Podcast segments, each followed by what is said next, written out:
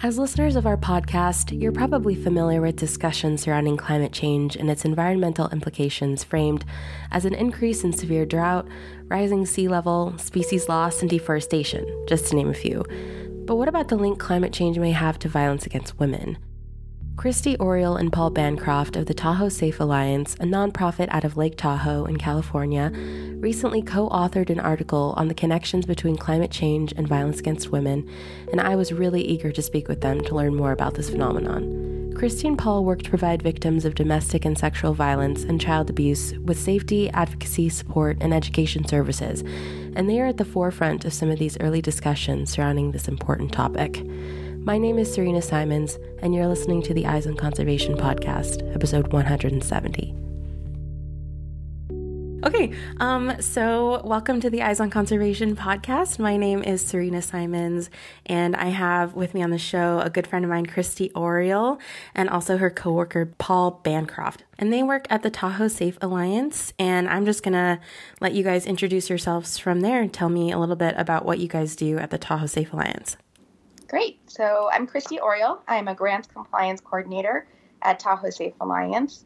Um, our organization is a nonprofit operating in the North Lake Tahoe Truckee area, and we serve um, community members that are impacted by domestic violence, sexual violence, and child abuse. Um, so we provide lots of different services from a shelter, we provide advocacy, we have a 24 hour um, community helpline available all the time for folks that want to reach out for support. Um, we have a very active children's program, so we work with children who have been exposed to or experienced violence and help them build resiliency and um, recovery. And we also have um, an amazing prevention program that works K through 12 with almost every single school in our area, providing information to kids um, on how to prevent violence and identify it and to be active bystanders. It's a quick summary of what we do.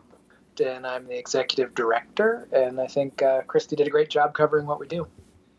Great. Um, so, as our listeners know, this is an environmental podcast, and um, I, I particularly like to find stories that meet at that intersection of environmental issues and also social justice issues and how these issues relate to people. And so, I mean, we're talking to two amazing people from the Tahoe Safe Alliance, and you're maybe wondering how that relates to the environment. And so, Kristy and Paul both co wrote an article uh, titled Climate Change and Violence Against Women How Abuse is Linked to Climate Change and Why Things Need to Change. And I just thought that was like such an interesting way to think about climate change and maybe not a way that people have thought about climate change before and how it's going to affect um, not only marginalized communities and, and individuals, but but women and, and girls. So um, yeah, maybe maybe you guys can talk a little bit about how that article manifested from your work and um,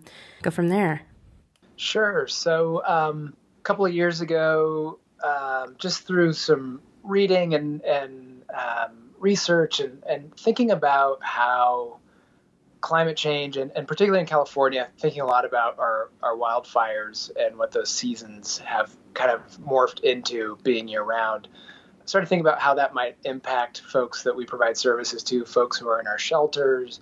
What, what, what does that mean for them if we have to evacuate or um, if, if they're unable to leave an abusive situation as a result of these natural disasters that are seemingly more frequent and worse as a result of climate change? And so I was fortunate enough to to have a blog posted on the Move to End Violence website, and um, it was making the connections between climate change and sexual and relational violence. And it really, for me, it was a way to find that, like you mentioned, I was finding that intersection between how how is climate change and kind of the the evolving newer landscape affecting people and those who are vulnerable and, and most vulnerable, and what does that look like in, in, these times, and and what is the role we can play? And um, I think in particular where we live in Lake Tahoe, it's beautiful. Many people choose to come here to live and for vacation to ski and enjoy the the surrounding mountains and the snow and the lake. And so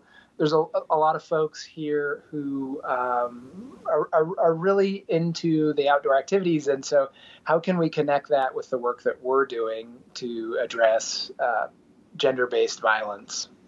Yeah, and I think we found it kind of really topical right now with what's happening um, in many respects at the federal government level. You know, I'm sure you're kind of aware of the president's vocal remarks doubting climate change and doubting basically indisputable science behind it. And in fact, has been kind of pulling us out of agreements and taking kind of very risky steps, I think, for our world. And kind of as that's been happening, the fourth national climate assessment was released that really documented some very damaging impacts that we're gonna we're already seeing from climate change. And I think for some of us it seemed, you know, I think back to college when we were around like 2005 or 2006 when climate change was really getting a lot of media attention and it all seemed very theoretical aside from kind of the impacts on indigenous communities that are already seeing the impact or that were already seeing the impact for for those of us that weren't seeing that it was kind of hard to understand what climate change means but we're we're truly seeing the impact of it now. We are seeing wildfires particularly in the state that are terrifying where there's not enough time to even notify communities. And so that's that's happening. And then at the same time the federal government is um, considering the reauthorization of the violence against women act which um, will be expi- has already expired as part of the continuing resolution. So that's where the intersection really lies. And we end our article with a call to action for people to reach out to their members of Congress and educate them, you know, the, of the connection of these issues. And when we're doubting and questioning the reality of climate change and not taking action to um, reduce our greenhouse gas emissions, we're also increasing um, situations that make victims less safe and leaving, like Paul said, leaving violent situations. I like how you guys started the article with just like, no, climate change is definitely real, and you guys didn't even you didn't even humor that side of it. Like, well, you know, this is, you were just like, no, climate change is real. Now listen to this article that we wrote about how this real issue is going to affect women um, in all these disasters. So I, I thought that was really good. I feel like those that's the way conversations need to be had from now rather than debating whether or not climate change is even real. Like before like we can't even get to that point beyond that because everyone's like still fighting over whether it's real or not. And then these issues that are so much more important are not being addressed because we can't even get past that part. So I appreciated that. Like you guys just went right into it. And um, I'm assuming most of our listeners, it's an environmental podcast. As I said, most of our listeners are on board that climate change is real. Um, but I wanted to just kind of define, because I have, um, where did I put that?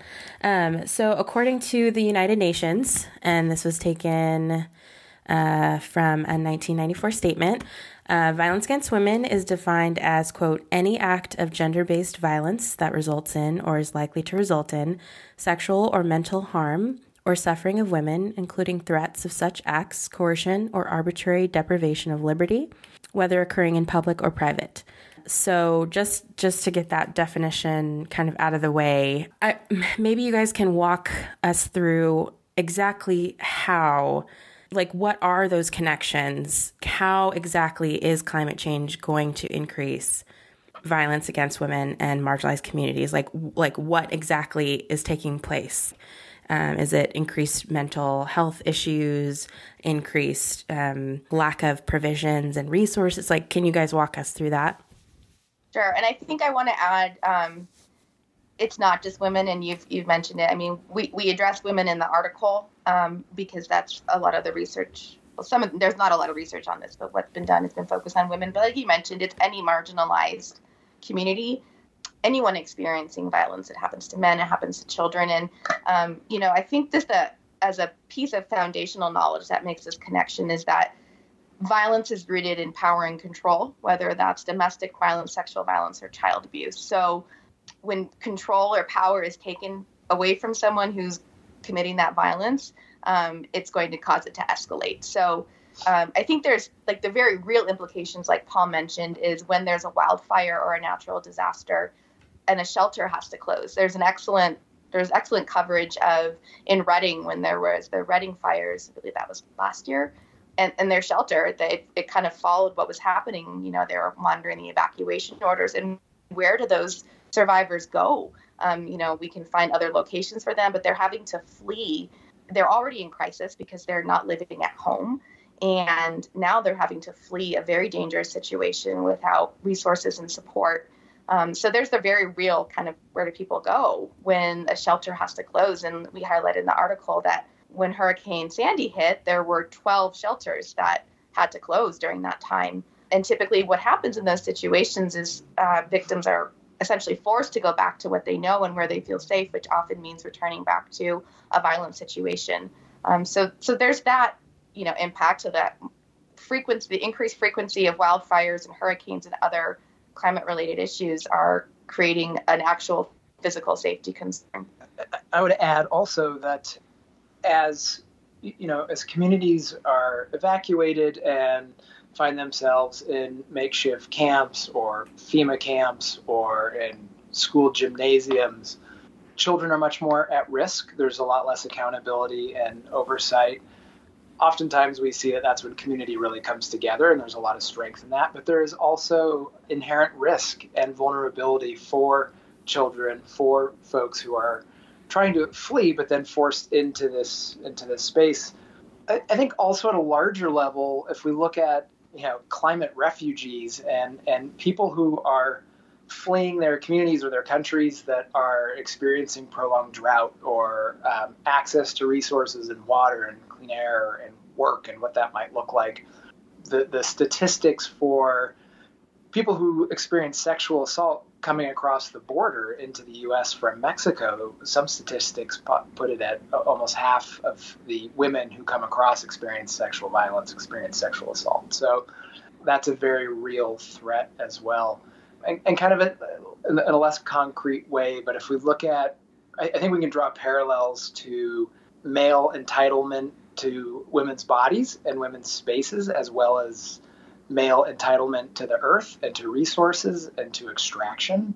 And uh, in our line of work, we talk a lot about rape culture, which is a, a culture in which systems are, are in place that allow for sexual assault to thrive or to, for it to be okay, whether that's in media, whether that's in uh, music, TV, very real in our current political situation. And um, how do we can we connect that rape culture to how we men in particular are, are doing, you know, are affecting the planet and in terms of resource extraction and really the creating of a, a lot of the, a lot of what leads to climate change. Um, you, Kristy, mentioned that there's not a lot of research being done on this. Can, I mean, is the is there a reason why? I, I'm assuming that there's probably a lot of underreporting with these st- statistics as well. Um, coming from women who are ex- experiencing violence um, and other marginalized communities are experiencing violence. Um, I think it just kind of goes hand in hand with fear of speaking out. And do you think those statistics are unreported? Like, do you think it's uh, maybe much worse than the bare bones research that's been done is showing? Oh, I think so for sure. I mean, we we know that all forms of violent crimes are underreported. Um, I mean, the good thing about agencies like ourselves is that there's no requirement to report um, aside from acts of child abuse, you know, which of course we would handle those appropriately, but victims don't need to report the crimes. We don't, you know, we keep um, non identifying information. So, as far as our services are concerned, um, I think we're going to, we are able to reach people who don't feel comfortable reporting, but definitely I think that it's a it's a challenge for research. I think this concept is fairly new, um, and and just recently we're starting to see some of the real impacts of climate change. So I would hope that as this intersection kind of becomes more popular, that there will be more research around that. Yeah, I wonder if people maybe as they become more aware of this issue will take it a little bit more seriously because it's not just an like climate change is not just an environmental crisis. When you frame it this way it's also a public health crisis. So maybe people will be more apt you know like in the article you talk about bipartisanship and um, just being able to let go of differences and and make policy and change that can be beneficial and helpful framing it in that way is like maybe more people will care about this issue. Maybe not everyone cares about the environment and they're not able to look forward, but maybe they care about their spouse or um, a, a, neighbor or someone they know that's experiencing violence or a, a child. You know, maybe that's a, a better way to frame it to get more people on board with this concept. I don't know. Yeah, I think so. I mean, everyone is impacted for sure you know, the challenge is that most people will stand up and say that they don't support domestic violence, sexual assault, child abuse, of course. Um, but it's when we get into those intersections where you start to see some of the partisanship. I mean, we talked about immigration, we talked about um, climate change. I mean, there's so many there's so many intersections with this work. But I agree that it's it's bipartisan and it's it's really important that we have these conversations in that way. Uh, and kind of going back to what you were saying earlier, it's really challenging as well when there is still denial that climate change is real. So if you can't get past that, then it's kind of a moot point, which is why we went straight to the point of we're, we're going to establish that this is we believe this is a real thing. Mm-hmm. Let's move into the conversation. Mm-hmm. So that that makes it a little more difficult. And and kind of on the flip side of it too is there are a lot of folks who consider themselves environmentalists and who are all about um, you know conserving our natural treasures and restoring streams and wetlands, which is all really important, but maybe are not as supportive of human you know the social mm-hmm. services mm-hmm. efforts in their communities. And so when I when I think about it in in our here in Tahoe. Um, there, there's a, an incredible movement around preserving the lake and the mountains and our winters and all that. And so, if we can help make the connection of like, look, this is healing the earth can happen simultaneously with healing people. And we can start making the connections between domestic violence and sexual assault and child abuse and the what we're doing to the planet, we might be able to engage more people in the work we do if if they can see that connection. And one of the things that um, I'm really excited to do is, you know, can we take four years of our data and look at uh, and compare that to the winters that we've had. So, mm-hmm. looking at the the consistency of the winters, and if we can see, you know, let's say we have three mild winters, uh, you know, over a four year period, do we see an increase in services and an increase in calls as a result of less snow in the Sierra snowpack, which means less work? Does that uh, increase the, the incidences that are occurring that are that are coming across you know through our hotline or through referrals through through law enforcement and so if we can if, if there is a connection there and we and there's a connection between less consistently wet and cold winters as a result of climate change then that's a very clear connection as to how it impacts this particular community and i think we will have a better opportunity to um, mm-hmm. kind of kind of tell that story and to the folks in our community as to why all of these issues mm-hmm. are are important, and it's not. I mean, time is limited, and you kind of you got to pick your battles and pick your causes.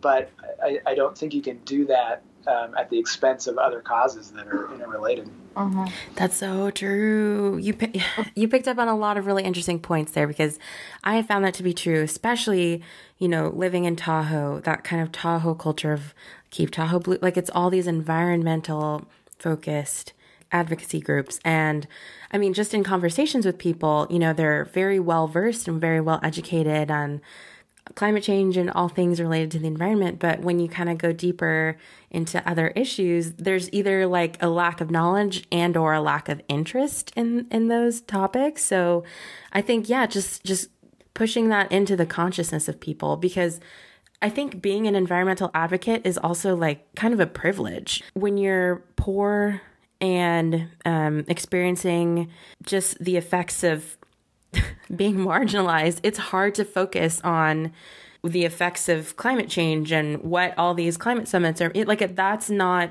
at the forefront of your mind. It's like how can i feed my kids? You know how are we uh-huh. going to eat for the week? Like how am i going to not experience violence you know like that is more at the forefront of the consciousness. So if you have the luxury to spend time educating yourself and being an advocate for the environment I think it should go hand in hand, making that connection with how can I use my privilege and my availability and and and, and use that to help marginalized folks and and as it relates to climate change. So I think that's really exciting and I think those connections need to be made and I'm wondering if you guys can imagine like what is a way in which we can we can kind of bridge those connections better. Like what what would work better than what we're doing now. Yeah, I um, you reminded me of when I when I originally wrote um, a blog a couple years ago about this. I sent it to a mentor of mine in the South, and who's she's a woman of color, and she said her response was, "Well, well, this is great, but my community is focusing on surviving, so we don't have the luxury of going to Whole Foods and you know wearing right, buying organic." buying, yeah. you know, grass fed chickens and you know, it's yeah. expensive. yeah, yeah, yeah. And so and that and that was a really eye opening um, response for me. I was like, oh yeah. But but the in there is like why are we not talking about environmental racism? Why are we not mm-hmm. talking mm-hmm. about um, marginalized or you know marginalized communities or communities of color where we have our refineries and mm-hmm. where the air is dangerous and the water is not potable and uh, how's that impacting you know brain development on the kids that are growing up there mm-hmm. and on breast milk and all these carcinogens that are out that are in the environment as a result of dumping mm-hmm. and toxic waste and so uh, you know i think a, a, question is or or a connector there the bridge between that is starting to connect uh, in addition to what we've been talking about but starting to connect in it the um, environmental racism as well as environmentalism. So you can restore your creek, but for for fly fishing, which is great if people can access it. But what about you know the water table in communities that no longer can drink that water and, and mm-hmm. the air isn't safe to breathe and their their their environment is contaminated with um, all sorts of toxic chemicals. So, like, I would love to see Patagonia take on an initiative that's funding you know, cleaning up the communities and really taking that mantle? And is that a bridge that we can use to start bringing in more people to this conversation? Mm-hmm. Mm-hmm. That was kind of all over the place. No, that's, no, that was good. I think, I mean, ultimately, like you said, it's these are public health and healthy communities is what you know our our goal is in serving victims of intimate partner violence and child abuse, um, and it all it all works together. So, I we need to look at issues like environmental racism. We need to look at policies impacting that. I mean, we're lucky up here in that we have a very collaborative culture within our within our nonprofit. So we all we do work very well together. So in smaller areas, it's a little easier to start building that. Um, you know, it was really interesting when Paul, when we were working on our winter appeal um, this year, which we send out every winter around Christmas, as every single nonprofit in the world does, asking for donations and support it didn't feel right to him that we were asking for money. This was kind of in the thick of the campfire. And I know he was sitting on it for a long time and finally came back and realized this doesn't feel right because, you know, there's so many people hurting right now. And what can we do to help support them? So he made the decision that,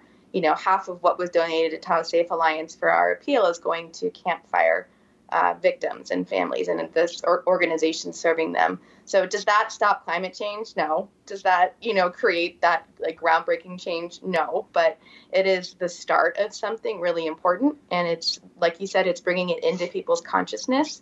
Um, you know, that letter goes out to hundreds of our donors and volunteers and supporters, and this article is reaching people. So I think that that's where it starts, and that we can't underestimate those small acts um, of sharing that information, you know, and our goal should be bringing those people from the margin to the center um, in all of our work around environmentalism and violence prevention. Um, and little steps can do that. So I think we're moving in that direction, and I hope that it continues to do that. Mm-hmm. Yeah, it's it's almost like you know this is a really zoomed in version of like what we need to do nationally and globally. Tahoe Safe Alliance is pretty close in proximity to Paradise where the campfire happened and you guys are doing what you guys can in your community and uh, beyond your borders there to to help out. And then Paul was talking about I think it's that was so fascinating when you're talking about like if you guys can find connections between snowpack levels and like how bad the winters are and how that either relates or doesn't relate to increased vi- like I think those kinds of studies are they're so interesting and it, it would be just complete evidence you know that what you guys are doing is it's helping your communities and thinking about yeah this is happening in my community but it's also happening in all these other communities all these little pockets in in all these other different ways like in Flint you know mm-hmm. like yeah like outside of all of these power plants and, and nuclear plants where they've pushed marginalized and people of color into these communities and they're they're dying and no one's doing anything. So like if we can talk about it more and and if people can recognize, you know, that listeners from all over can recognize like I wonder what's going on in my community and how how can I help my community? Like thinking about that from a small scale, I think could actually be really important and impactful. Donating to the campfire victims wasn't helping or curing climate change, but it is making these small dips in the pool and and making these little ripples. So I think it's important, you know, even if it is starting small. Yeah, that was my rant. Sorry. Good rant. um, so I mean, you guys wrote this article, but like, what are some other things that we are like? Sh- how do we keep talking about this issue? to spread this information because I just want to yell it far and wide. Because I like I I've been I've been thinking about environmental racism for a long time, and I think it's like one of the more interesting ways for me to think about climate change and and and that's not for everyone because it's really complicated and it's and it's really unsettling to hear how like our government is actively doing all of these horrible things. Mm-hmm. But I've never really thought about it in this framing it in this way. I think this needs to be just like blasted everywhere. Like how do we how do we get people to listen? Well, let's start with the listeners of your podcast. you know, there's I, there's so much opportunity in this, and um, I had a I was having a conversation with a colleague last week from Colorado who has um, an environmental background, and we were talking about the amount of you know youth leaders and folks who work for environmental groups that work with youth and take youth out in the backcountry or are doing a lot of different programs that are youth centered and we're, we're talking about how how how can we begin some education with those leaders around trauma and healing trauma and resiliency? And if if uh, in, in thinking about some of the the programs in our area who work with kids in the schools and they take them out and they identify trees and kind of the ecosystem and an understanding of the formation of the lake and the mountains and all that. If if those if those folks had some understanding of trauma, could we could we start with the training there and make the connection between healing the planet and the trauma of the planet, which have, a lot of it is geared towards that stewardship, that conservation, um, while healing the trauma that a lot of those youth have experienced. So, statistically speaking, one in what one in four girls and one in six boys will experience some form of sexual violence before they're 18. So, if you have a class of 20, odds are pretty good that you have several kids in your youth in your class that have experienced multiple forms of trauma. So, I, I think that there's opportunity there, and it feels less scary of you know requiring outdoor leaders to become domestic violence or sexual assault advocates and and knowing how to um, deal with those crisis situations all the time. Granted, many are mandated reporters, but if, if we can create some common language and understanding around trauma and start really utilizing that space, that connection to that that adult and that space outside to begin um, drawing the parallel between healing the trauma of the planet mm-hmm. and and the healing trauma of people. And if we can really start targeting youth, then we know um, the data shows that they will be less likely to experience trauma as, as, adults if we start focusing on on them as youth, and that you know that's mm-hmm. an approach. Mm-hmm. But but talking about trauma is almost more hush hush than talking about climate change. You know what I mean? Like expressing your trauma yeah. is is not something that a lot of people will do because of the culture that we live in. Mm-hmm. So, Kristy, I think you mentioned it earlier, talking about creating active bystanders and doing that with kids and teaching kids. Um, maybe can you talk a little bit about that? Because I think, yeah, we, we don't want to put all of that all of that responsibility on on the victims and and we want to create yeah active bystanders that can can stand up and notice things and say things and report if necessary and and I guess how how would that relate to climate change? How do we create environmental active bystanders? So I think you know much of this for me comes down to community mobilization and having the conversations. You know, some people are empowered by going and testifying in front of a legislature on a topic or, or writing an article in a paper or protesting outside of a building some people aren't and are more comfortable having just the conversations within their families. And i think that that's where both for climate change and um, intimate partner and domestic violence and child abuse like that's that's where the change happens. You know it's those getting over the fear and breaking that stigma you know it, it is not the responsibility of the victims to do that. Um, but those of us who are comfortable having these conversations, you know, and I've worked in this movement for almost 10 years now. And I would say just in the past couple years have I kind of really started feeling comfortable having these conversations with members of my family. Because even for me, it was stigmatized mm-hmm. this up at the dinner table when I would hear someone make a comment that was inappropriate, um, you know, and and how do we have these conversations without you know, there's a there's a phrase I heard in the training. You know, some people aren't comfortable calling people out, so why don't we call people in? And when you when you see something, whether it's racism, whether it's something that's sexist or damaging, you know, um, use that as a as a, a teachable moment to have a conversation and really dig into like, well, why did you say that? And like, you know, I think that that's that's where we initiate change is those dinner table conversations, those conversations with your coworkers, you know, um, with your friends. It's it's on all of us to start those conversations. Um, it's not on the victims, and victims shouldn't feel like they have to disclose their trauma and their stories. You know, it's not. Again, it's not on them. It it goes back to the the rape culture. Um, it goes back to how we how do we make our our spaces safe. You know, yeah, absolutely. And in- including everyone into those spaces. Yeah, regardless of your gender identity or your absolutely. ethnic racial background. Um, I guess my next question is how our listeners or how just anyone can can be helpful like knowing the information that we just discussed and we talked about you know reaching out to your your community individually and you know having these dinner table conversations. And I'll, I'll definitely link to your website. But outside of Tahoe Safe Alliance like how can how can we mobilize more people?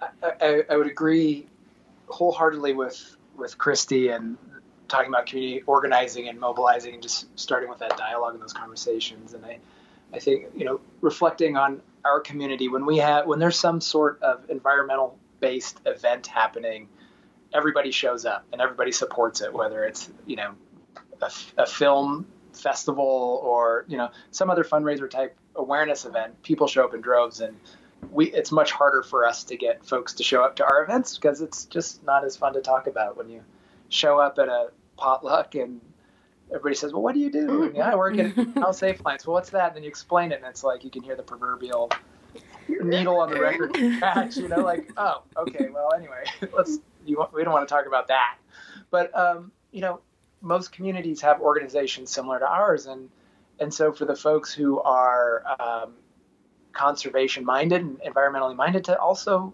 learn about and show up and support other organizations that are that are helping the humans that are impacted and or who may be become more impacted as um, climate change evolves. We I don't know if we know exactly what that's going to look like, but it's probably not going to look better than how it currently is. So supporting other organizations and, and other movements and and having conversations and understanding around where where do these different movements uh, intersect and what does that look like mm-hmm.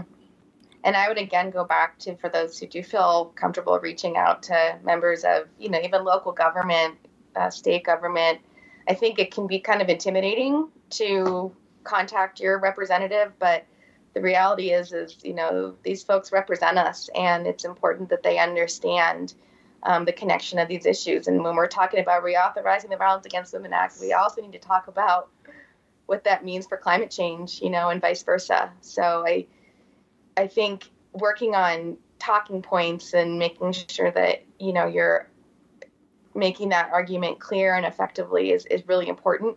Um, but not being afraid to, to reach out to your to your legislators because they they do listen. They really do.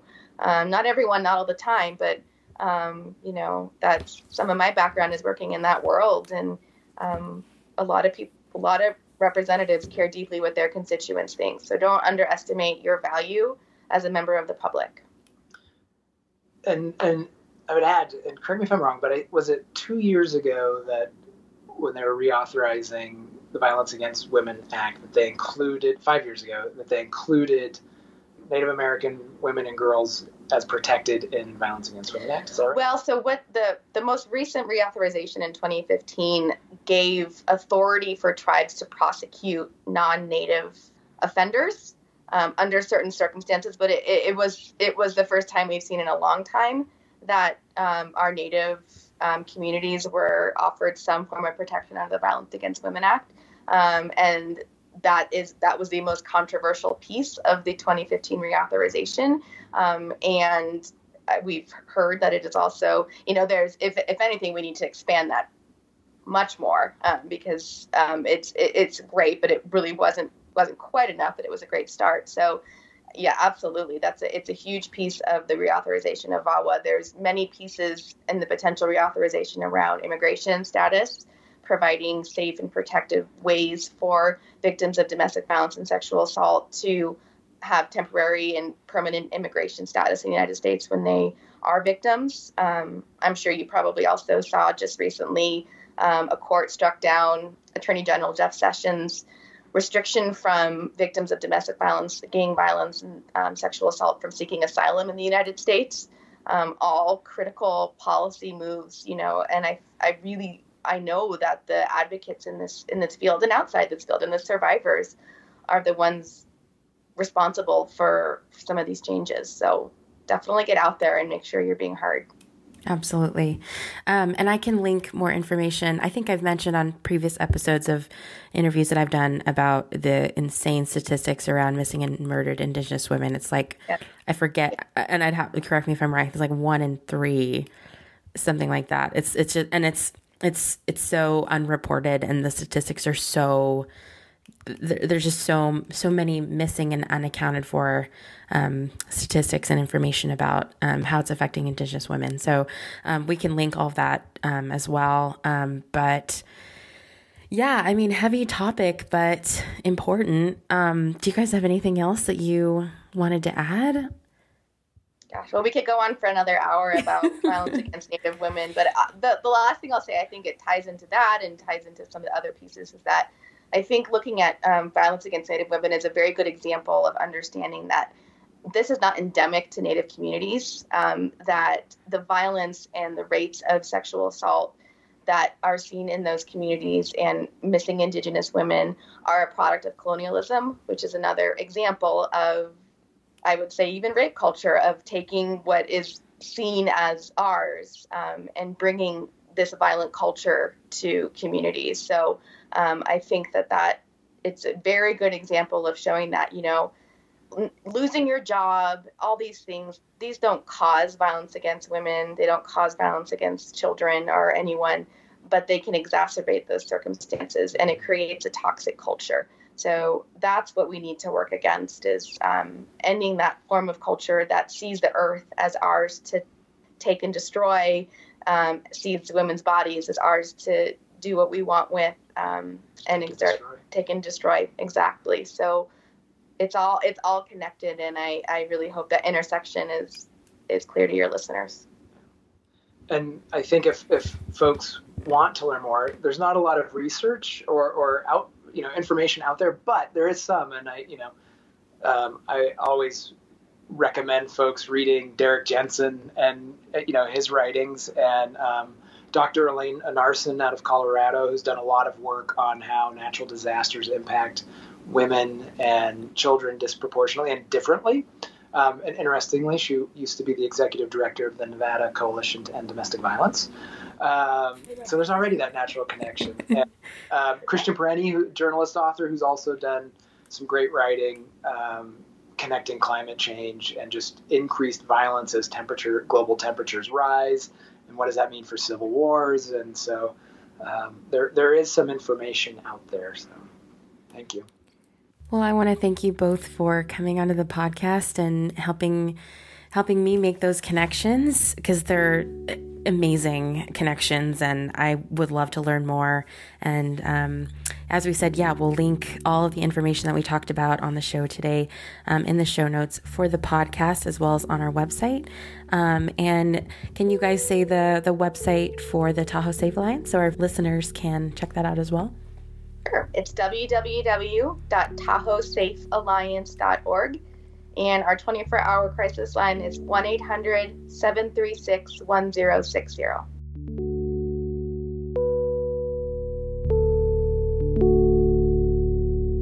That was my interview with Kristy Oriol and Paul Bancroft from the Tahoe Safe Alliance.